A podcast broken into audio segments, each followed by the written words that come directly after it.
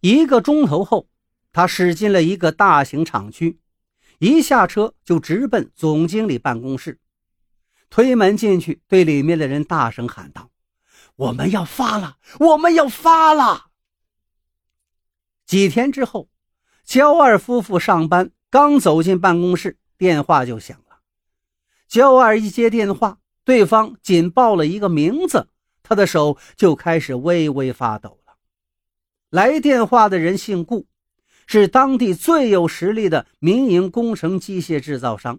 而他的公司即将挂牌上市，同行的人都知道，谁能傍上这位顾总，谁就立刻兴旺发达。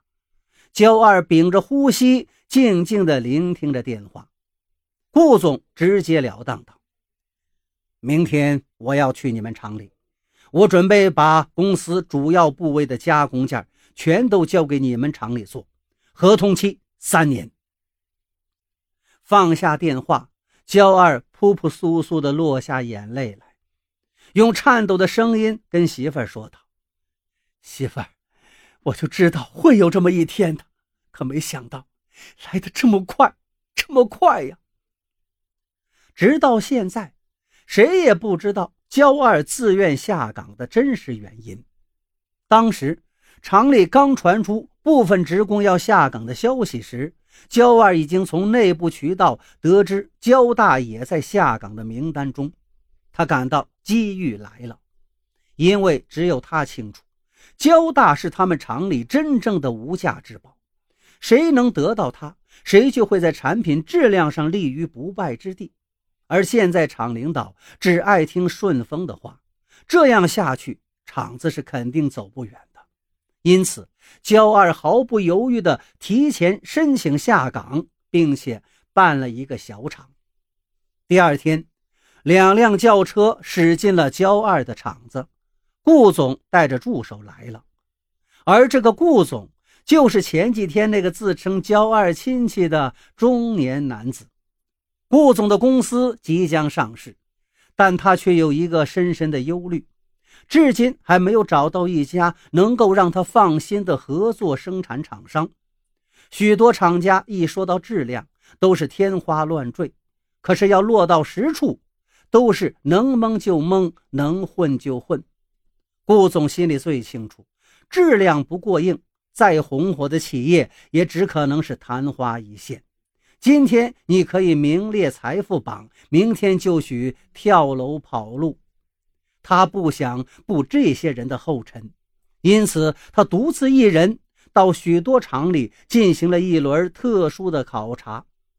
当他来到焦二管理的车间时，终于发现了一个在质量上能死扛到底、性格又直得像一根铁针的人，那就是焦大。因此，顾总内心是欣喜若狂。焦二跟顾总合作的消息很快就在本地同行之中传开了，很多人听到之后都瞠目结舌。他们算了算账，这三年的合作期足可以让焦二再赚出来几个厂子了。焦二的厂子红红火火，但他一刻也没有忘记焦大。焦大的五十岁生日就要到了，这一天。焦二找了一家酒店，准备给焦大好好的办一次寿。早晨上班的时候，他就嘱咐焦大，务必要在十一点左右赶到酒店。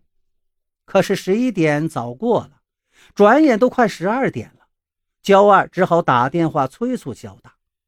电话接通，却始终无人接听。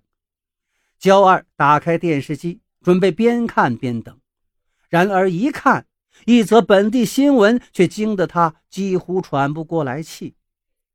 昨晚七点左右，焦二原来工作的那个厂子一栋在建并且即将完工的厂房大楼突然倒塌了。焦二没有犹豫，他奔出酒店，拦了一辆出租车，直奔老厂。在离老厂不远的地方，他乘坐的出租车跟一辆公务车缓缓地擦肩而过。